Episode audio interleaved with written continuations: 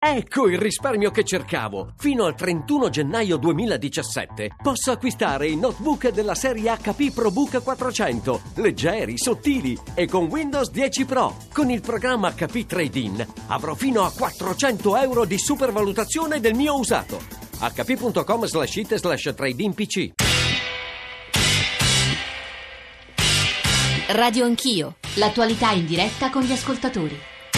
Sono le 9.35 in questo nostro piccolo percorso e para- peraltro in questi giorni di difficile lettura della crisi, di gestione della crisi da parte del Presidente Mattarella viene raccontato, analizzato da Radio 1, da nostre, insomma, da alcune delle nostre trasmissioni, perché non c'è nel mondo e nella vita solo la politica, ma insomma soprattutto noi, eh, Zapping, la sera cerchiamo di dare voce ai nostri ascoltatori e provare a metterli a confronto con i politici. Operazione che stiamo tentando anche stamane. Ci sta ascoltando eh, Vito Crimi, senatore del Movimento 5 Stelle, che peraltro, se non sbaglio, ieri eh, ha eh, anche partecipato, a, insomma in queste ore ha partecipato a alcune delle riunioni più importanti del movimento che è chiamato anche a prendere delle decisioni importanti sulla propria posizione, sul programma di governo. Stanno arrivando i messaggi e le riflessioni più diverse che riguardano anche il Movimento 5 Stelle. Ad esempio Antonella Salerno si fa una domanda. Questa trasmissione serve anche a rispondere, non voglio dire a fare pedagogia o educazione alla Costituzione, però a rispondere ad alcune delle domande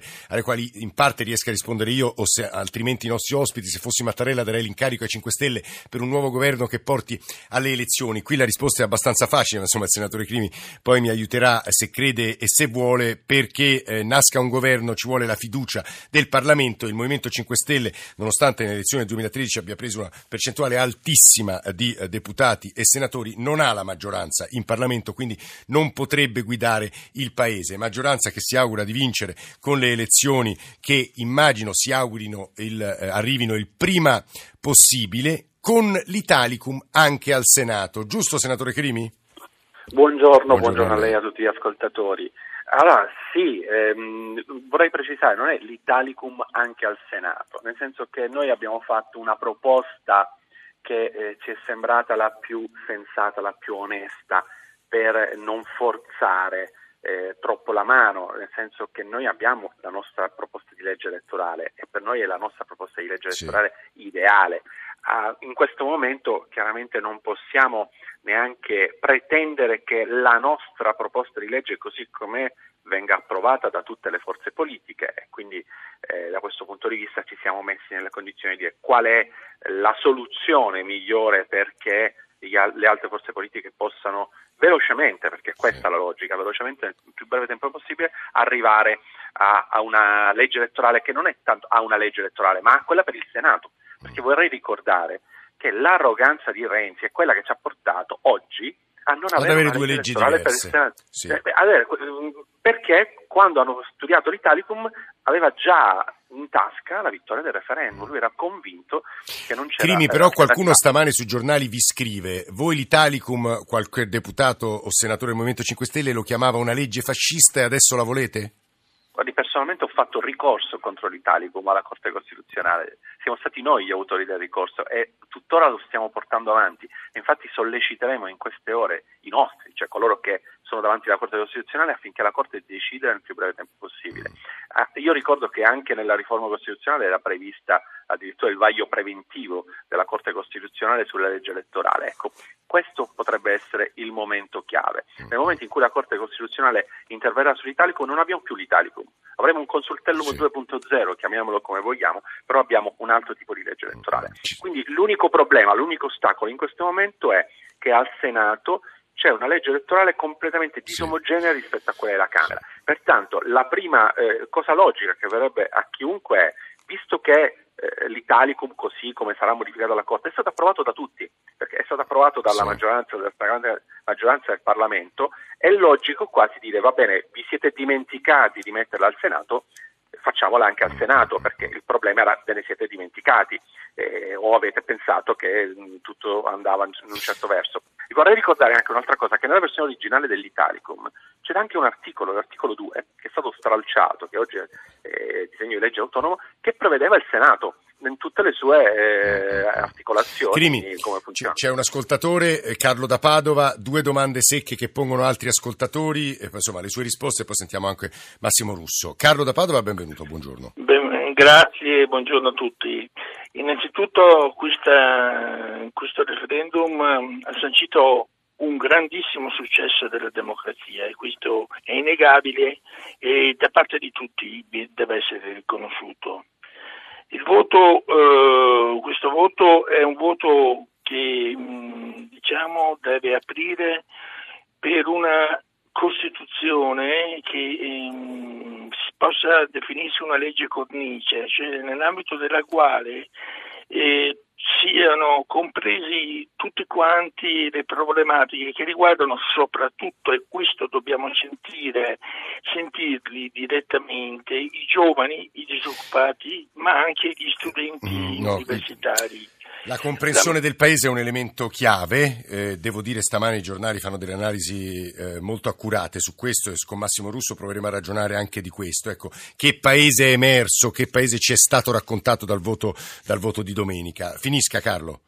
Quindi diceva... Devo dire che la cosa importante quindi è arrivare intanto alla governabilità, ai pieni poteri, eh. in maniera tale che ci sia un uh, ci siano, si sia sì nella democrazia diversi okay. punti di vista, ma che si arrivi ad una sintesi. Eh, Carlo, quello dipende, dipenderà dalla legge elettorale. Sentiamo su questo Vito Crimi due domande in realtà. Eh, Bugani, un suo compagno di partito, di movimento, ha detto che non sarebbe contrario a un appoggio esterno di Forza Italia e della Lega Nord. Ora Salvini ai nostri microfoni poco fa ha detto ma come facciamo? Abbiamo delle posizioni diversissime sul, sull'immigrazione, ad esempio il Movimento 5 Stelle a sinistra sinistra del Partito Democratico, ma soprattutto molti ascoltatori ci chiedono di domandarle che cosa, quali sono ad esempio le vostre proposte economiche, che eh, classe dirigente avrete, chi sarà il leader, sarà il web a decidere, ci, so, ci sono cioè una serie di eh, domande inevase che, mettono, eh, in, che pongono dubbi ai nostri ascoltatori. Senatore Crimi e poi Massimo Russo.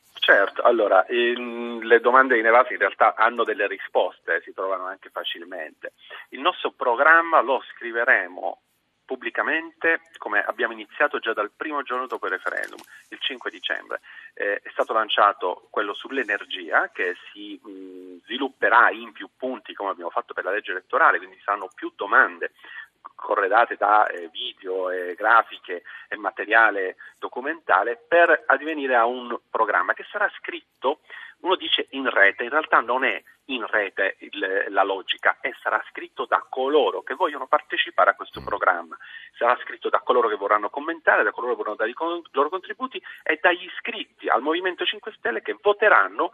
Eh, Ma chi fa la sintesi però? Chi fa la sintesi rispetto? Dove... Eh non c'è una sintesi, queste saranno scelte dirette fatte. No, ho capito, però se 10 persone, persone, faccia conto sulla tassazione avranno 10 idee diverse, poi ci deve essere qualcuno che scrive materialmente la sintesi di quelle 10 allora, proposte. Da, da, un, eh, da, un, anno, un, due anni a questa parte siamo in Parlamento eh. e non stiamo a girarci i pollici, mentre gli altri si occupavano di riforma costituzionale. Eh, bloccando il paese, noi queste cose abbiamo cercato di studiarle, approfondirle sì. con esperti e abbiamo delle tracce, ecco. non sono la soluzione. Abbiamo già sviluppato insieme anche ai nostri portavoce regionali e ai portavoce comunali, secondo varie competenze, abbiamo sviluppato dei percorsi.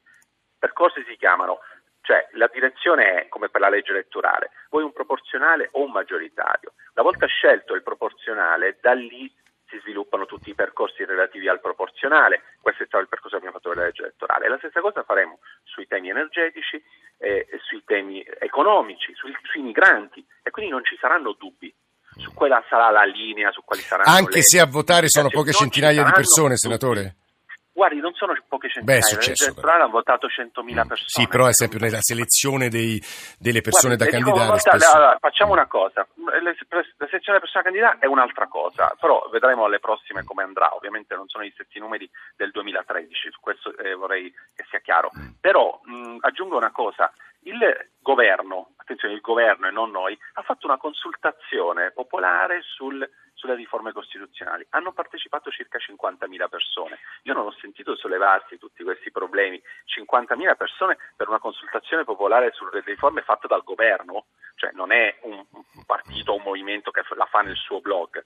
stiamo parlando di qualcosa di, di potente anche dal punto di vista Sì, però poi alle primarie dei partiti Quindi, partecipano milioni di persone. Mm. Ma le primarie è un'altra cosa. Io le sto dicendo, le primarie loro le fanno pubbliche con il sistema del, del pagamento dell'obolo, che ovviamente è una forma anche quella di finanziamento, e oltretutto il meccanismo che abbiamo visto che è successo a Napoli del, dei voti comprati. Per cui io non metto assolutamente, non voglio assolutamente che mai qualcuno faccia sì, no, primarie come fa il PD. No, Crimi, io preferisco tra le nostre che le facciamo con Tra l'altro è di grande, è di grande interesse il metodo eh, di democrazia diretta che il Movimento 5 Stelle eh, in modo eh, anche insomma, cambiato nel corso degli anni ha tentato di eh, portare nel nostro paese e lo dico perché so che Massimo Russo oltre a essere nel ringraziare il senatore Crimi Movimento 5 Stelle per essere stato con noi Grazie Massimo. Russo direttore dell'Espresso Digital è stato direttore di Wired conosce benissimo la rete le sue dinamiche i suoi meccanismi anche il tema un po' eterno della democrazia diretta però a lui vorrei rivolgergli un'altra domanda che riguarda stamane i giornali si esercitano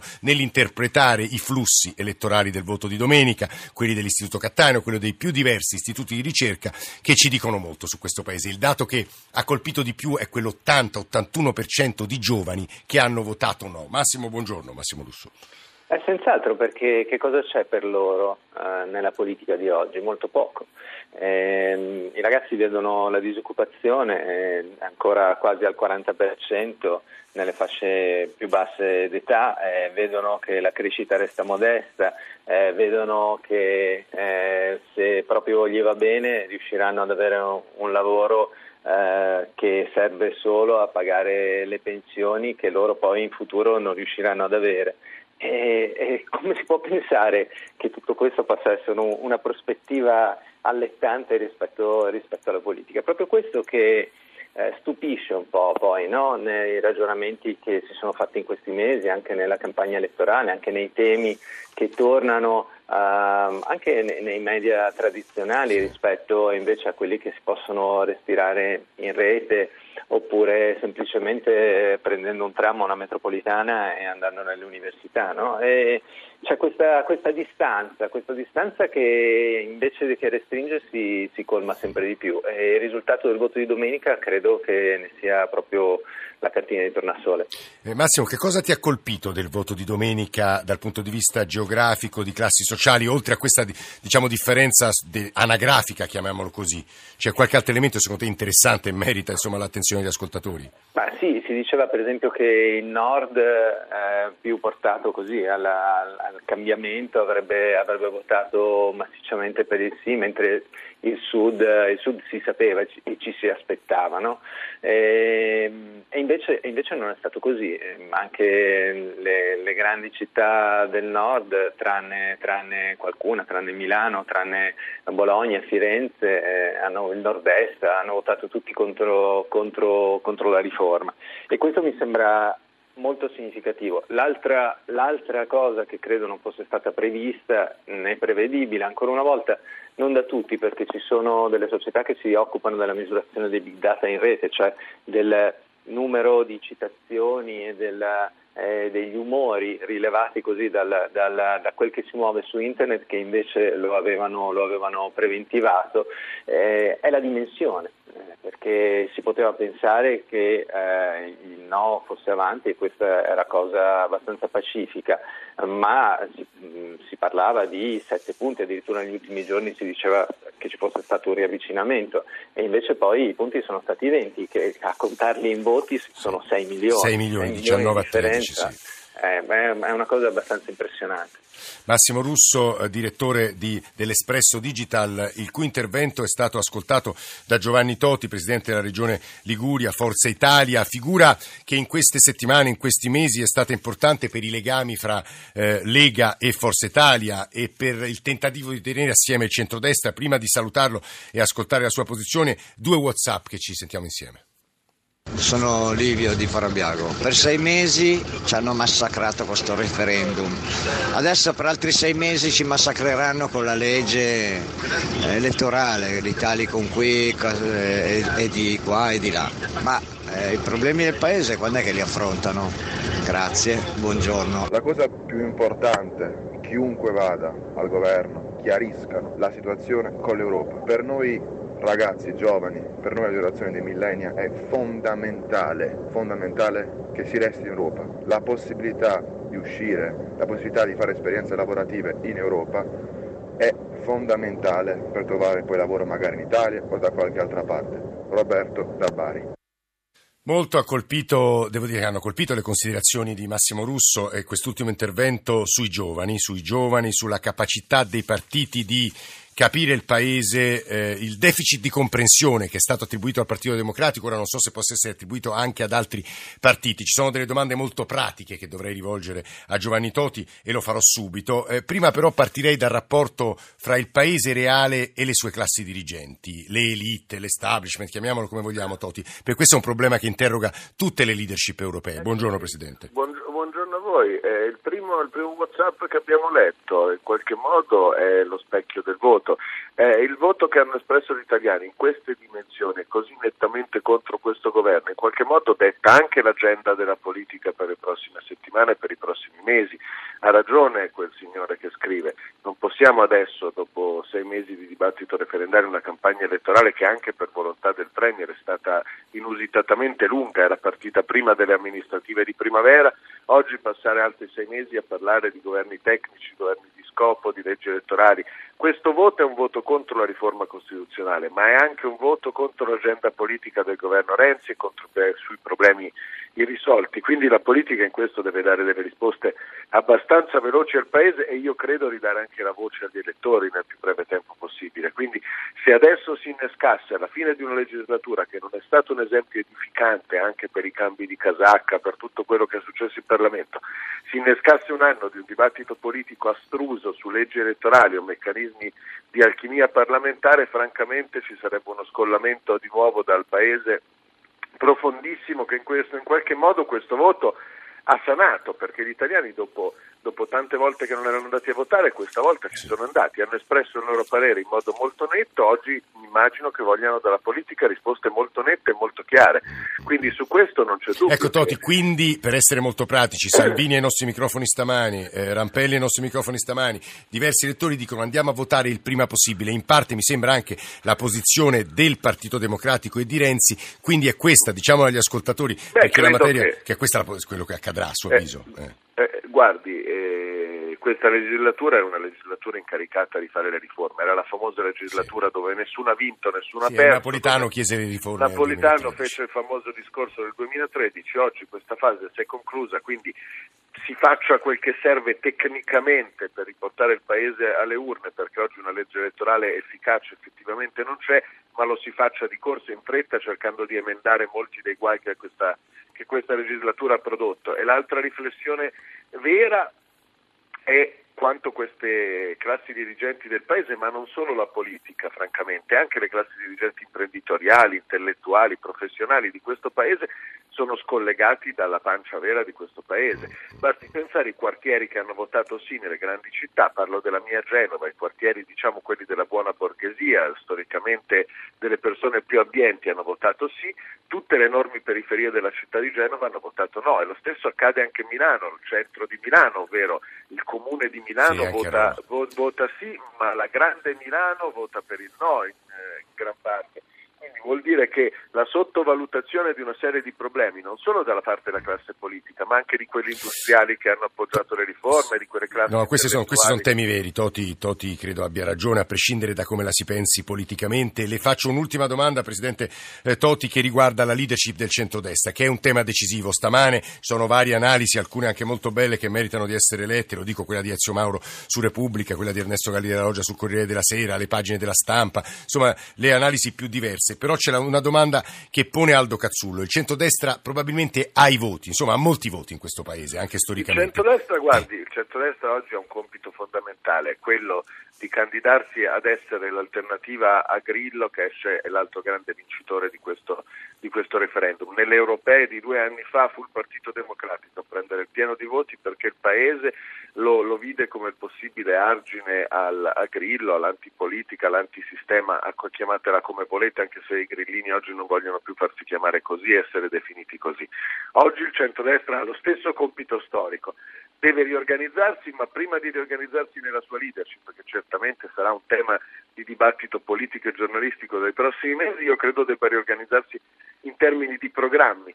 Il centrodestra eh, reganiano e thatcheriano, quello che abbiamo conosciuto negli ultimi vent'anni, probabilmente non è più la sola risposta a questo paese. Oggi questo paese parla di welfare, parla di ammortizzatori sociali, parla di una serie di un piano contro le grandi povertà, parla di un tema delle periferie che non è stato affrontato né dal governo Renzi né dai governi precedenti da Monti in poi.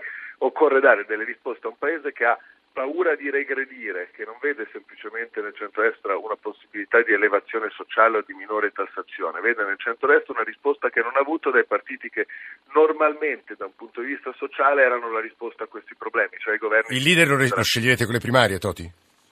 Così chiedono eh, con una certa forza la Lega e Fratelli d'Italia. Io credo che esista un tema, eh, come si dice, di allargamento eh, della, della, della, platea sì. per, scegliere, per scegliere il leader. Penso che sarà veramente il tema eh, ultimo sì. di una serie di riflessioni che il centrodestra dovrà c'è, fare. C'è abbastanza convergenza nelle cose che abbiamo ascoltato stamani. Chi in queste ore, ringraziamo molto Giovanni Totti, Presidente della Regione Liguria, chi in queste ore ha una posizione, da quello che leggiamo sui giornali, ancora incerta, se posso dire così, ma insomma non voglio dare giudizi personali, lungi da me, è eh, eh, Angelino Alfano. Angelino Alfano ha detto sono convinto che si andrà a votare a febbraio, il nuovo centrodestra eh, è in realtà un partito eh, alla cui, ani, al cui interno insomma, mi sembra albergano le posizioni più diverse nei confronti del governo Renzi e nei confronti del centrodestra di Berlusconi. Maurizio Sacconi, che è il presidente della Commissione Lavoro al Senato, area popolare, nuovo centrodestra, lo definirei un nuovo centrodestra, se posso dire non forzando le cose, non organico. Sacconi è giusto una, una,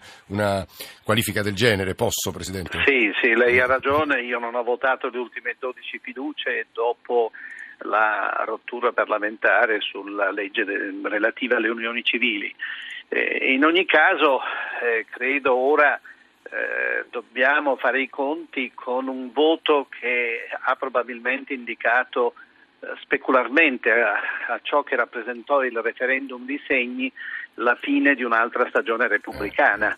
Eh, io credo che si debba partire da questo. Si è conclusa una stagione repubblicana, quella della semplificazione dell'offerta politica a tutti i costi, nella logica di un confronto eh, di tipo eh, elettorale, di tipo maggioritario.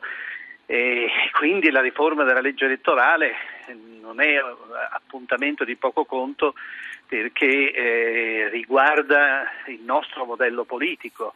Eh, io mi auguro anche, e ciò auspico, il ritorno delle delle forme di rappresentanza delle culture politiche prima ancora che di una immediata e questo è il proporzionale indubbiamente l'aiuta. e questo è il proporzionale ovviamente è la base per quanto corretto e riveduto è la base su cui si disegna un nuovo modello io politico. credo che i nostri ascoltatori Sacconi alla fine vogliano sapere però il nuovo centrodestra. In un domani lo troveremo con Renzi o nel centrodestra ma io credo che una formazione politica che si chiami così o che si certo, richiami, il nome, il nome che, si richiami che, si richiami comunque a, alla pur composita esperienza degli ultimi eh, degli ultimi vent'anni, inclusi quelli più recenti anche, ma rimanga comunque una, non possa che essere una formazione politica alternativa alla sinistra, a partire dai principi io avevo detto dare rappresentanza alle culture politiche, eh,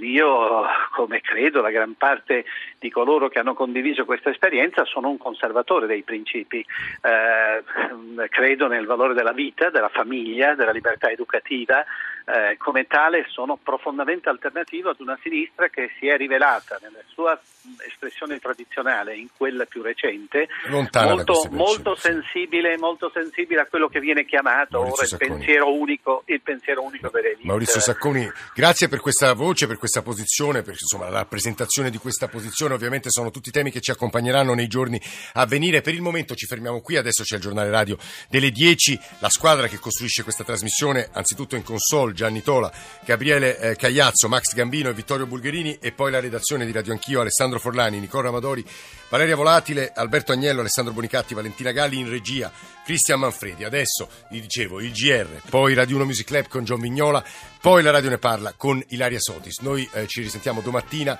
più o meno verso le otto e mezza dopo il GR. A domani.